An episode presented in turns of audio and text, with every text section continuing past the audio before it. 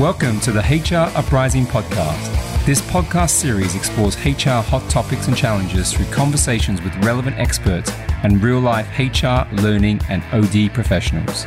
The HR Uprising is about learning through collaboration and evidence-based action. We want colleagues to have the confidence and skills to rise up through their organizations by delivering real, lasting business value. Now, introducing your host, chartered psychologist, experienced change agent, entrepreneur, speaker, and coach, Lucinda Carney. Hello and welcome to this week's HR Uprising podcast. I'm your host, Lucinda Carney, and this week we're going to do a bit of a new structure here where we're going to do a masterclass. And the way the masterclass is going to work is that I'm going to engage various experts that I've met on my travels, and we're going to listen to them about the sort of their experiences and go through a bit more of a structured conversation about a specific topic. So the topic we're going to look at today is really all about understanding culture. It's about culture development, culture change, just a bit more of a deep dive into culture. And I was lucky enough to meet this lady recently, actually through the HR Ninjas. I think it was Karen, wasn't it? It was.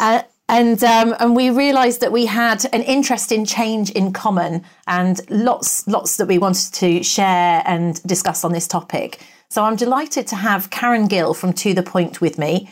She is hesitant to describe herself as an expert in culture, but I certainly think she's got an awful lot of value that she can share with us today. So Karen, thank you so much for joining me. Would you like to give us a little bit of an introduction about yourself? Yes. So I would confess to being an HR generalist. And I certainly started off my career and have worked in HR over the last 25 years in a variety of different industries and sectors. And obviously change has always been part of that, as it is with any HR professional. But certainly in the last 4 to 5 years, understanding culture and starting to drive culture change has been something that I've been involved in and become very interested in.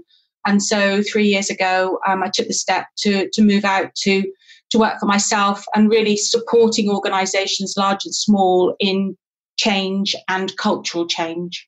So obviously, in terms of having an interest, where did your interest come from to do with culture? So it really started with the last company that I was working for that had gone through quite a significant change in terms of strategic direction.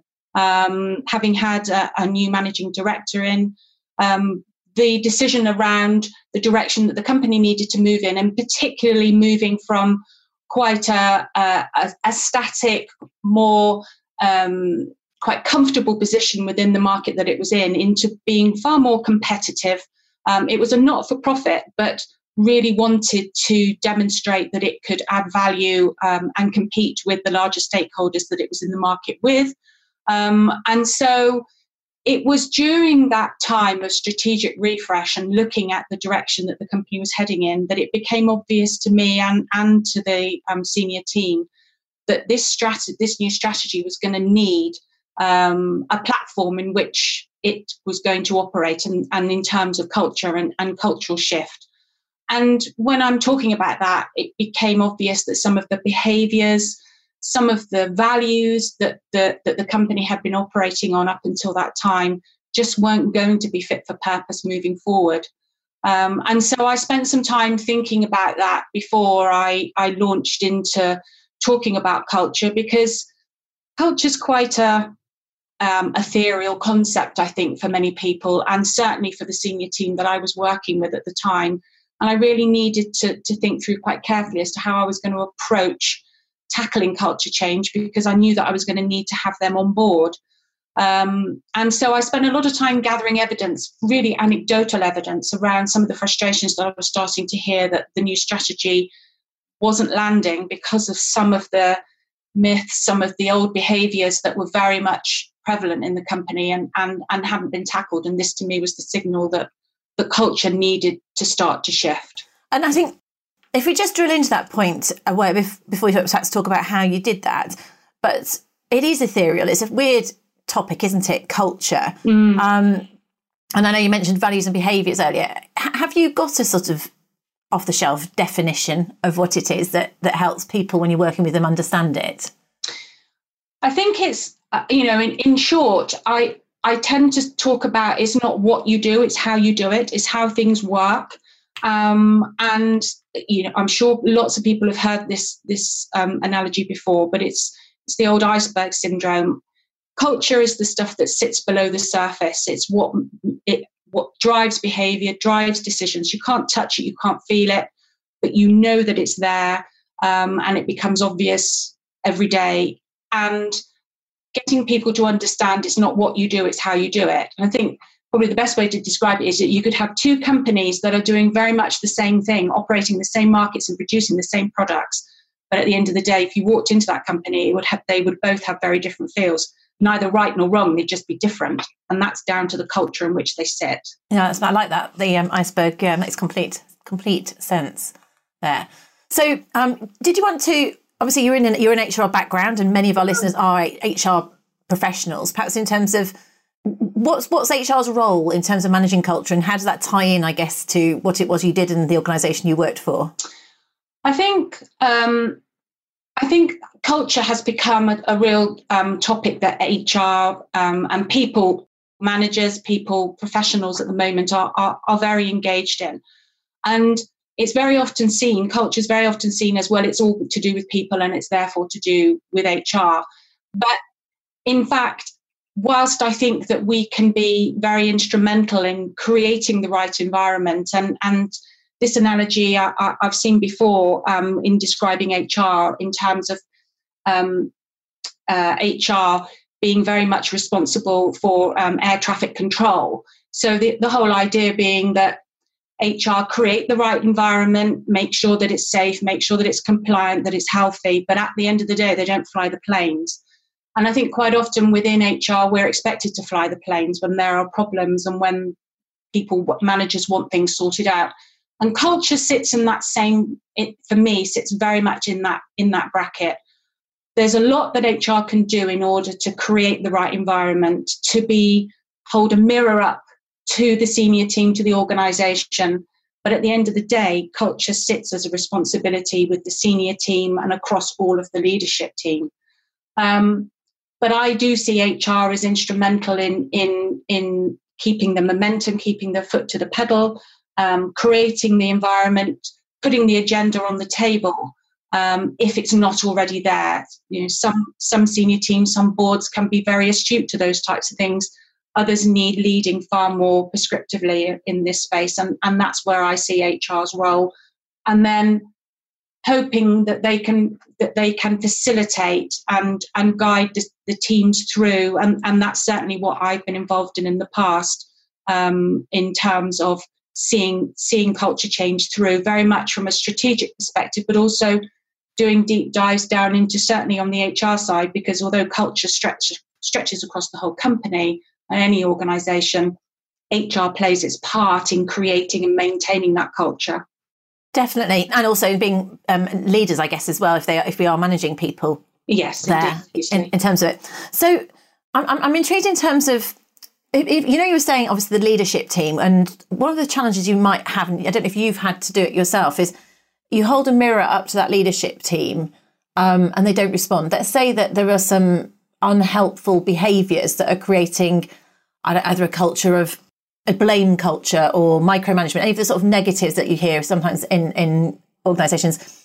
Have you any tips for how you can address somebody, maybe someone who's quite senior and influential, whose impact, their shadow is not positive? I think when we're talking about culture change, and we talk more broadly about change anyway, and I think in any senior team, if you're expecting to get all of your senior team on board with this, straight away, then I think, you know, you need to be prepared for the fact that, if at best, when you start off, you've got sort of 40 or 50% on board, understanding and engaged and committed to this, then your challenge is around the other 50% or so, or perhaps less if you're lucky, that need to have some more prescriptive support. And for me, I always come back to some really kind of basic stakeholder management around understanding who has got the influence and the interest in this, and mapping them accordingly, and then working with them quite directly to understand what their barriers and what their issues are, because it can be that they don't understand what culture is. It can be that it represents a threat to them in that they can see that perhaps the new horizon doesn't allow them to operate in the way that they've operated previously. And then it's, you know, you need to bring in some skills around coaching and mentoring with those senior team members in order to work with them and get them positioned in a way that perhaps they might not be advocates of this, but they're not going to be barriers. They're not going to be the ones that are throwing things in the way that are going to stop this. And, you know, if you can get 70 or 80% on board, and particularly your chief exec, your MD, whoever your most senior person is, that's the key person, and driving it through them. Then for me, using that stakeholder management is a really good tool, and that's got to be used continuously throughout this process in order to keep your senior team on track, and for you to feel confident that you're going to be able to persuade and deliver further down the line. I think there are probably certainly other tools that I've used as far as persuading and holding a mirror up to what they do. And it sort of comes into the process that I've used, I used to start with, and I have continued to use that, the process, the kind of 3-step process that I see. And the first step around that is around discovery. And if you're called into a company, I think the first thing you need to understand is why you're there, and are they genuine around what their cultural needs are? Do they know that they want to change? What's been the mechanism for sparking that? Has there been something that's happened? Is there a burning platform that's sitting behind them? Something that's happened? You know, we can all think of companies that have had, you know, bad events that have sparked interest in them as an organisation and made them realise that those events they really wouldn't want to happen again, and that more than likely will sit within their culture. And I was reading today just about Uber, who have had significant issues in terms of being a startup company that have done really well, but the culture that has got them as a startup isn't necessarily the culture that is going to drive their business going forward. And they've realised and had to have quite a change at the top and a change of culture in order to kind of drive the growth that they want, and the performance and you know, the behaviours, more importantly, that they want their senior team to have. And that's been quite a dramatic change. But there are other companies that perhaps don't necessarily need to have a complete culture change. They probably need more of an alignment to the strategy, or even just to kind of refocus on what they've got. They haven't got it in the limelight. It's very much sat in the background, and they really need to flesh it out and promote it more. So when you're going into an organisation, you know, for me, that's always one of the first things that I do is wanting to understand exactly what's the motivation behind this, because that will then give you a sense of where the senior team are.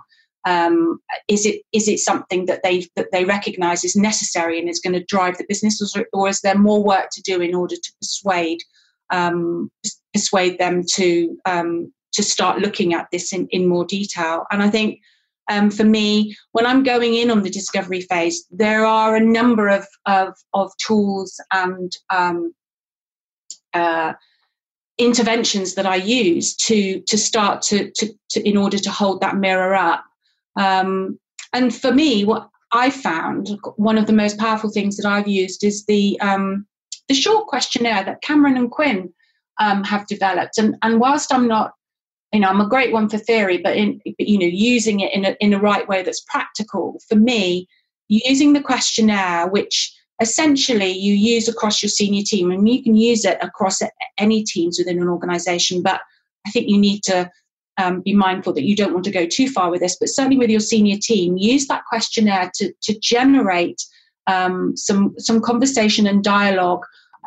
Because what that questionnaire does is give you some really good diagnostics around both where the culture is, where the culture needs to be, but from an individual and collective perspective.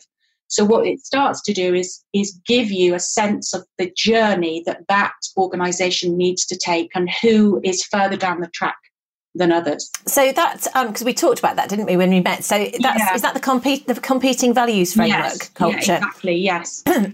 So I'll just give my book a plug. Actually, it won't be out when we have this put this out, but I've just found that page. So it talks about there's a clan culture, autocracy culture, market culture, or hierarchical culture. Yes. So the clan culture is collaborate, do things together. Adhocracy is about creating and doing new things. Market culture is more competition, do things fast. I don't know, would that have been the Uber one? And then hierarchical is more control, do things right. That would be in Siemens, where I used to work. Yeah. So would you say then, if you applied this, you do this questionnaire, and the leadership team you've got, they've all got slightly different preferences? Or are they all in one box? No. And the idea is that, you know, any organisation under that model has aspects of all of those. Yeah. But the question is, where is it strong, or where is it an area that needs to be dialed down so that there can be a focus in another area? So, for instance, the organisation that I was, where I first started using this, was very much in the hierarchical. So they were very much internally focused, and they had quite a high sense of control over what went on with decisions. So there wasn't a huge amount of delegation in decision making, and in terms of budgets. The behaviours that then drove that meant that they were quite risk averse. And what needed to happen was that they identified that they needed to move much more towards the entrepreneurial side of the business. And they wanted to be more market focused. So in a sense, they were moving from left to right if you were looking at this. And each director had a different, they all had a sense of their direction, but each of them perhaps had a slightly different interpretation of how far they both needed to go and where they were at the moment. But I can say that they were all on the page in terms of where they were and where they needed to be, but there were different degrees of it. What I found useful about that framework was that it really opened up the conversation, particularly with people, who like a sort of diagrammatic way of processing things, as opposed to just hearing a conversation around culture, which can be, you know, quite abstract. But it also sorry, go on. So no, I was going to say it also probably helps ensure that everybody has clarity about going in the same direction about where they want to go. Exactly. And this is the point. It then opens up that conversation around, okay, yes, we can see that we want to move towards being more market driven. What does that mean? And they can see the gap between where they are and where they want to be. And it's that gap that starts to create that conversation and that journey. Now, the questionnaire isn't the only tool that I've used, but I've found that is a good opener for conversation. But there are a number of other aspects of the discovery phase that I think are really important that you use to embellish on this and build on it.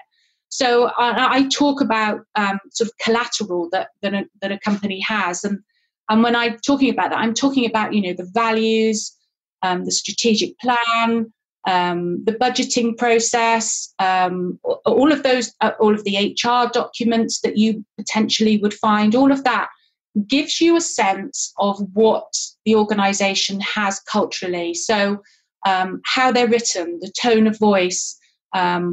So, you know, typically a hierarchical organisation would potentially have policies that are written in the third person. They're written in a way that is, you know, don't do this, don't do that. Whereas if you're wanting to move to a much more employee-focused culture, and one that is perhaps more agile, then you would strip them back. You would perhaps have them written in the first person. So those are the types of examples of looking. You're looking at policies, looking at the way that, I mean, certainly companies that I've seen, looking at the way that they're laid out, what the stories are, what are the success criteria, what are the penalties that potentially, or, you know, what's your reward and pay. How does that fit with your performance management processes? And I know I'm focusing very much on HR, but I would be also looking within marketing and looking at how they're operating their branding, how they're working within finance, how they bring that budgeting process to life, how they look at their customers. And that leads me on to another part of what you would look at in your discovery is your customers, because at the end of the day, your culture is very much a reflection of how you operate, and therefore how is it that your customers and your suppliers perceive you. So other parts of the collateral can be evidence that you've got in terms of complaints, performance within various teams, how it's your suppliers, if you do receive any feedback from your customers, your clients, how many complaints and how are they being dealt with. That will give you an understanding of potentially the type of culture that you have. And whilst it might sound as if you're doing an audit of everything, at the end of the day, it builds a picture. How long does that take, Karen, to do the discovery phase? I'm sure it depends to a certain extent, but... For me, I tend to work on the basis, it depends on the size of the company and the complexity of the company. And I've done this across big and small. You can do it within a matter of weeks, you can take up to sort of 2 or 3 months. But within the discovery phase, I think what's important is that you gather that information, and then what you're starting to do with your diagnostics as well. You then starting to schedule in some workshops with your senior team, because what's important is it's not what I think, it's what they think. Because I'm not there to determine what their culture is. And I think you've got to remember that there isn't necessarily a right or wrong culture in any sense. It's what's fit for purpose for them. So you're discovering not only what the culture is currently, but also discovering what they collectively want it to move to. Exactly. So when you're working through and playing back to them what you have found, and they have a sense of where they want to go, then you can start to identify the gaps that exist, and that will give you a sense of the direction that you need to go in. So right. Certainly in some of the companies that I've worked in, talking about the values and how they are lived out, because ultimately your culture is set by the values that you have and how much they are lived and breathed on a day-to-day basis. And some companies, you know, at the end of the day, they have them on the wall, and they become that they're nothing more than a poster above the photocopier or at the tea point. But the companies that are really driving culture, they're the ones that those values inform those decisions. And so when you're playing back to your senior team, you've got a sense of what the response is. Do people know what those values are? You've talked to staff, you've looked at engagement survey, and you've got a sense of where your staff are and how they're feeling within that culture. So there's quite a gathering of information. It's both perception, it's evidence, it's the reality, and it's their own diagnosis of where they believe they are and want to be. And you bring that together, and that can take several iterations, because it's kind of workshopping that through. And it's at this point that you really need the whole team to be buying into this process. We can't have any passengers at this point. Yeah, they need to motivate people to want to take action, I guess. Exactly, So. And working very closely with your CEO or your MD to make sure that they are completely on board and understand. Because if you think about change, you talked about earlier, whether there's a burning platform or if there's an actual issue, reason to change. Yeah. So some of that would also be discovering what the messaging needs to be around the change in order to motivate people to get behind it, if you've got someone who's not demonstrating it. So that's your discovery. So your next two phases are action and embed, aren't they? Yeah. Is that right? Yes. Yeah. So once you have got, you've got yourself to a point where you understand the journey. And you've got some targets in terms of understanding culturally where the organisation wants to go. And then it's about starting to disseminate that down. I've used culture and climate because I think that they are interchangeable, but part of the same thing.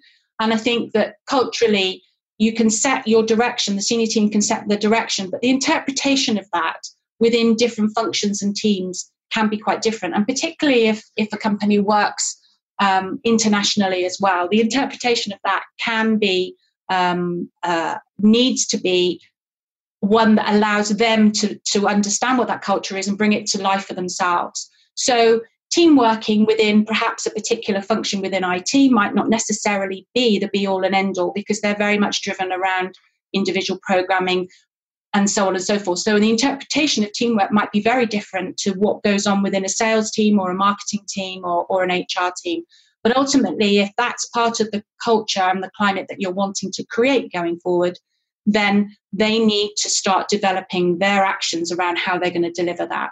So for me, once we've moved past the discovery phase and into the action phase, it's very much around harnessing your senior managers and your leaders within the organization through your executive team to start getting them to understand the journey that needs to be taken. So there's a certain amount of tell, but there's also a certain amount of allowing them to contribute and collaborate on this. But this isn't an opportunity to try and get consensus right the way through the organization, because that's never going to happen. There's kind of leading it. They're starting to communicate the change, basically. Exactly. I'm thinking of this now in terms of the Kotter thing, actually, because a lot of that discovery has gone on in a darkened room, if you like. And then this is a stage at which everybody else in the business or organisation becomes more aware of what it is. Exactly. And so you need a variety of tools to start sort of actioning that change and moving it through. Absolutely. And I think also if you've got an internal comms team or person that can sit alongside that. I mean, I'm not talking about a sort of internal comms program, but somebody that can understand and start to interpret that out across the company can be really, really useful in this, because messaging that can be, it's a skill in itself, and one that you really need people who are embedded within the organisation to know how it's going to land and who the various audiences are. Yeah, and you've got to refine it and you've got to keep that. All too often people just communicate something once and think change is going to happen. It's actually got to be continuous, hasn't it? Exactly. So in terms of the action, most of it is communication. Is there anything else that you would be... No, there's communication, but for me, this is where you start to action plan. Because if you're moving from... If you're moving and making changes so that you're going, for instance, if you've the organisation, I'll take the first one I worked on as an example, being more externally focused. So what did that mean? And starting to get each of your senior team to look at that and say, well, what does that mean for us? So as an example, the company that I was working for, what we did was we started bringing external speakers in from our competitors to start hearing about what was going on within the market, rather than being the kind of secret squirrels that perhaps that it was perceived as before. This was about, let's open ourselves up and both understand what's going on and share what we're doing, and in the spirit of collaboration, let's understand how we can learn from our other competitors, from our other organisations. And so that was just one idea that was planted within a particular team as an action. So pulling together an action plan around what it is that this cultural change is going to mean for each team. And one of the ways that I find works really well is using stop, start, continue. And that's, you know, that's quite mainstream, but in actual fact, we're all very good at starting stuff. We're quite good at continuing stuff, but we're not really good at stopping stuff.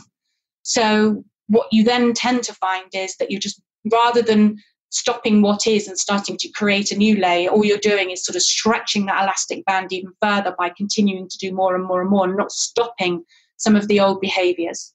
So it's a really valid point, actually. You end up with just too much stuff happening because you've not let go of the old stuff. Yeah. Exactly. So having a list of things that you're going to stop doing is as important as those things that you are going to continue, because there will always be things that you're doing that are either absolutely inherent to what the purpose and the why of the company is there, but also it's a really good aspect of the culture that you've already got in place. So you want to and you might want to highlight that and do more of it, but you certainly don't want to be stopping it.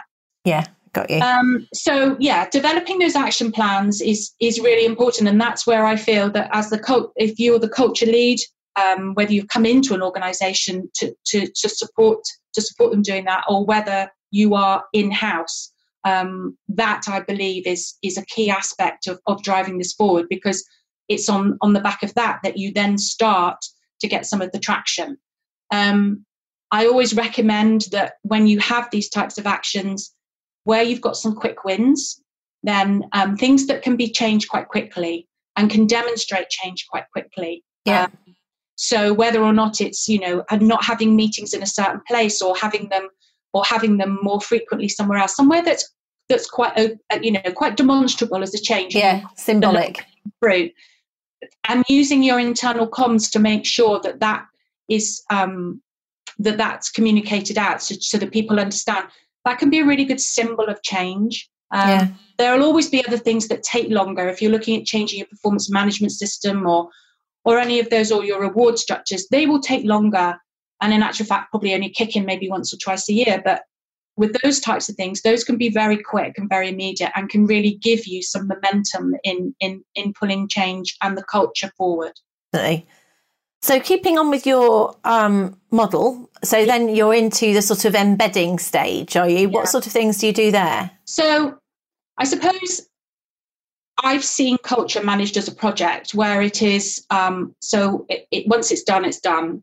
And I think that's probably where quite a lot of these change programs, certainly as far as culture concerned, don't necessarily follow through, because at the end of the day, you need to be taking a temperature check on a regular basis.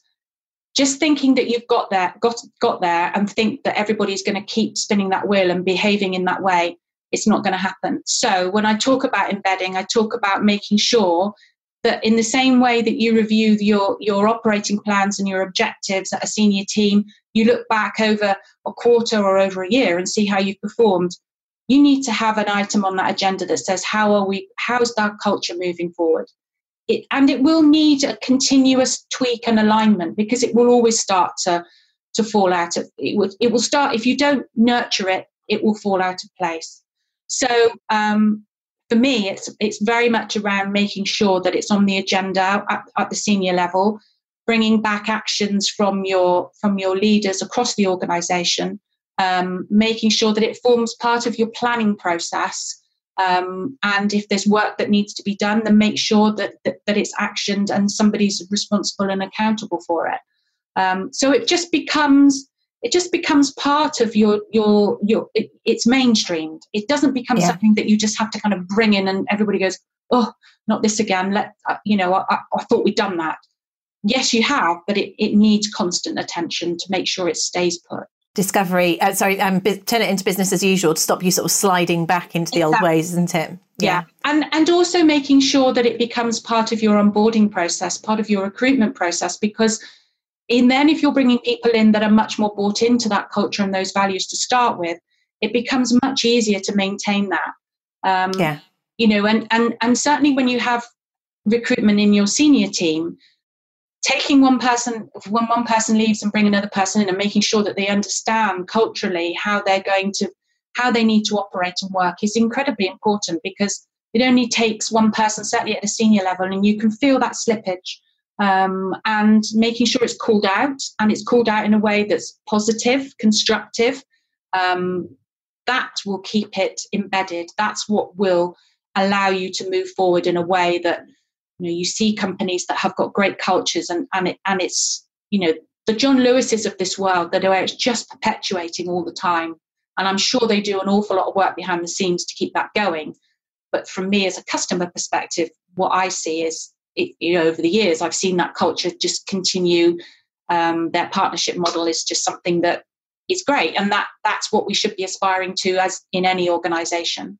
I mean, that's an interesting one, isn't it? An example of them having a different structure, a reward structure, ownership structure, which potentially influences the culture. So it's much more than people, it's structural aspects. But I'm not so I can comment. I do know someone who used to work for John Lewis, and they did seem to say it was great. I'm assuming it is as good as we think it is. Do you know anyone who works for John Lewis? Yeah. Well, I mean, yeah. So for those that do, I mean, I suppose I'm looking at it from the outside, and what I've seen, I've seen other companies that are in the same position that, and I know that I can see from the way that I experience being a customer that their culture has changed. You know, without wanting to go through them all, but for me. If you talk to me about a company that is a good model of maintaining a strong, positive culture, then that would be one of them. Great, yes. And this is this is also the thing where you see how culture is quite strategic, because it's actually having a direct impact on the people outside of your business and your customers, and therefore could impact your success, your market. Yeah, exactly.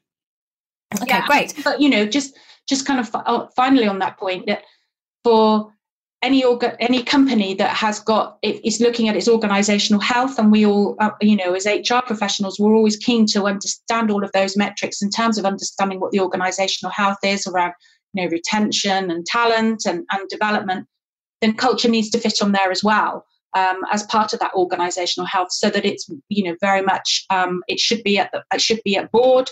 Board should be interested in it, as well as your executive team and your senior leaders, and kind of building that potentially into accountabilities and responsibilities, so that managers realise that actually they're the ones that are responsible for it, and making sure that it continues and grows. Yeah, I mean, ownership. So just coming into the last 5 minutes, then I've got a couple of quick questions then, to quick fire questions.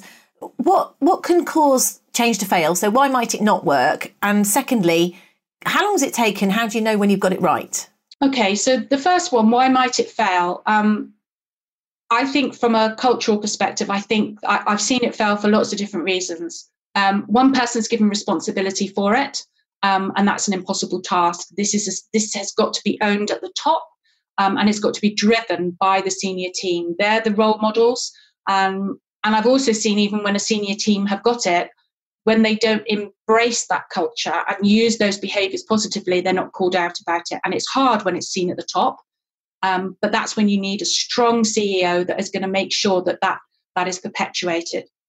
The other reason that I see it fail is that it isn't driven down into each of the areas, so that it then becomes...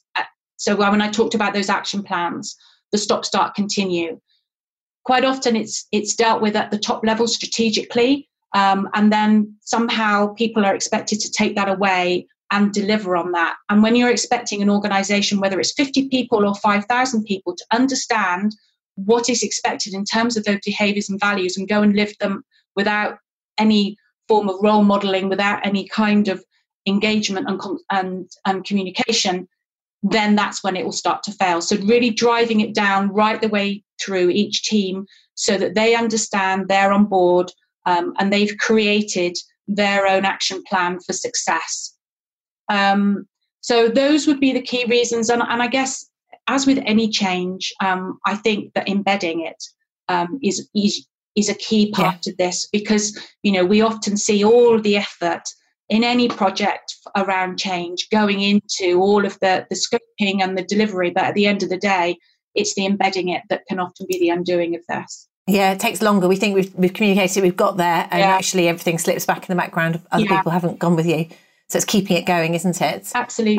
And I suppose that answers my own question to a certain extent. I guess it depends on how long, how big the change is, if it's cultural. But I mean, I would expect it takes years rather than weeks or months for most culture change. Absolutely. What's your take? You've got to bear in mind that if you're looking at doing it properly, and there are some substantial changes that need to be made, then some of the activities that you're talking about that feed into that only happen annually. So, I can recall looking at the performance management process as part of the cultural change. And of course, that only happens once a year. So you put in change, and then you do it, and then you review it. And then by that time, and you're wanting to come around again, you're in year two. And then you refine it some more. So there's no point in thinking that it's going to be well in and embedded anything under than 3 years, in my mind. But of course, if you try talking to senior teams about that, they want it quicker, they want it faster. And that's why your quick wins can really kind of kickstart and give you some good momentum in this area. Yeah, some indications that it's actually working behind the scenes. Exactly, yeah. Because I remember a culture change to do with giving feedback. We were doing 360s, and we started doing it really regularly. And when we first started out doing 360s, everybody was really, really suspicious, and no one would write any comments. And then over time, when they realised that actually it was being led by HR or learning and development, there wasn't anything sinister to it. They started writing comments that then sometimes needed a little bit of honing. And then I remember almost like looking back after 3 years and thinking, actually, this business is now pretty good at giving feedback, but it had come such a long way, but you don't really realise while you're on the journey. Absolutely. Of that. And sometimes you're digging out behaviours that have been not been challenged, been completely acceptable up until now. And you're saying to somebody now, actually, we want you to do something different. And that can take some time for one person to just realise and become confident with that. And that's what, and keeping your foot on the pedal as far as that's concerned, because that one behaviour can really lead to some quite transformational cultural change across the team and across the company as a whole. So it's about the small stuff, but it's also about the big stuff as well, which is why I think a lot of people find that culture change can be really rewarding, but you have to have resilience and patience in this space in order to make sure that you see it through. And I suppose the one other thing that I would say about it is that getting people to do it internally and having a skin in the game as far as this is concerned is really important.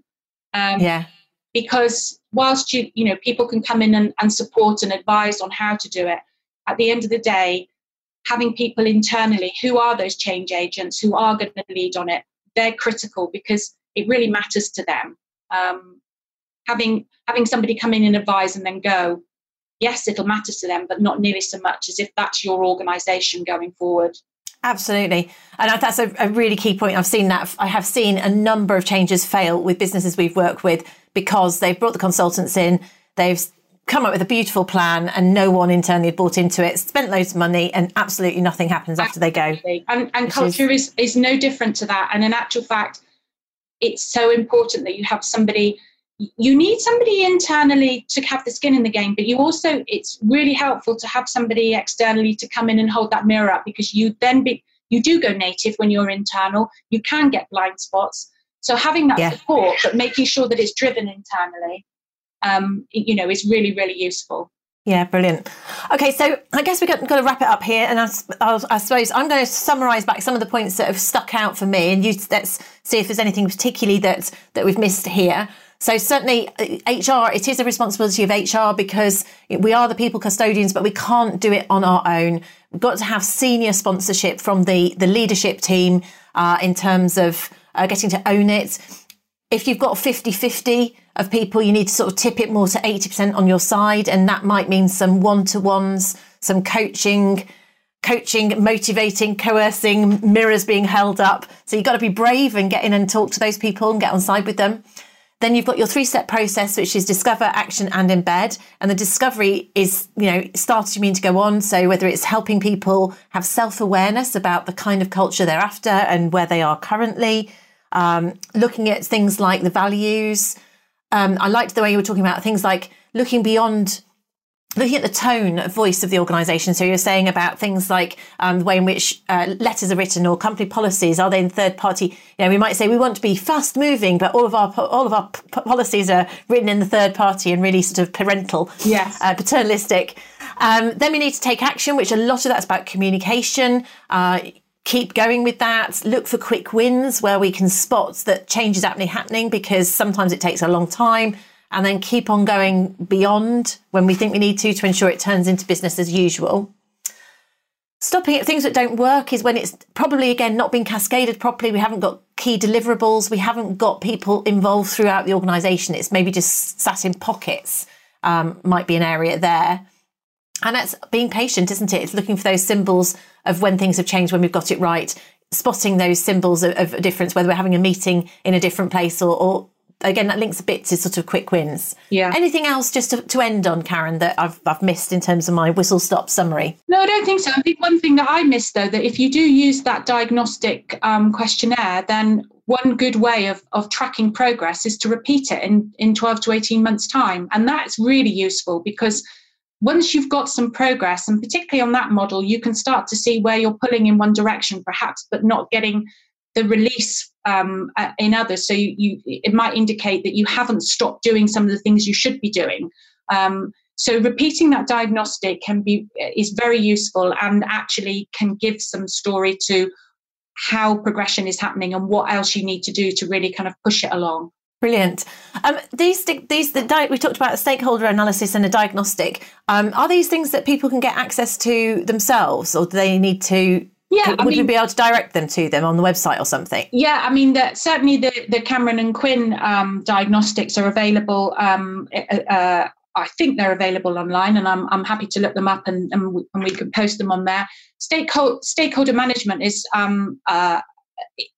easily, it's that axis of influence and interest, and plotting your stakeholders within that, and that's quite a simple tool that's available online for people to have a look at.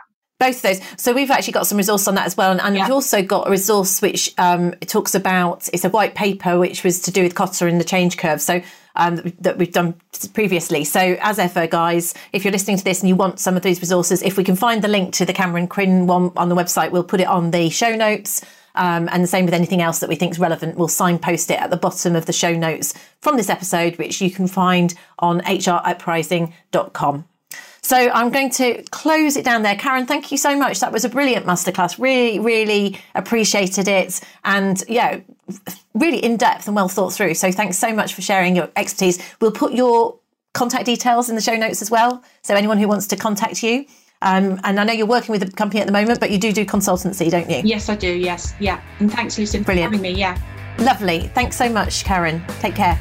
Thank you for listening to the HR Uprising podcast. You can access more information, including resources or links mentioned in the show, at our website, www.hruprising.com.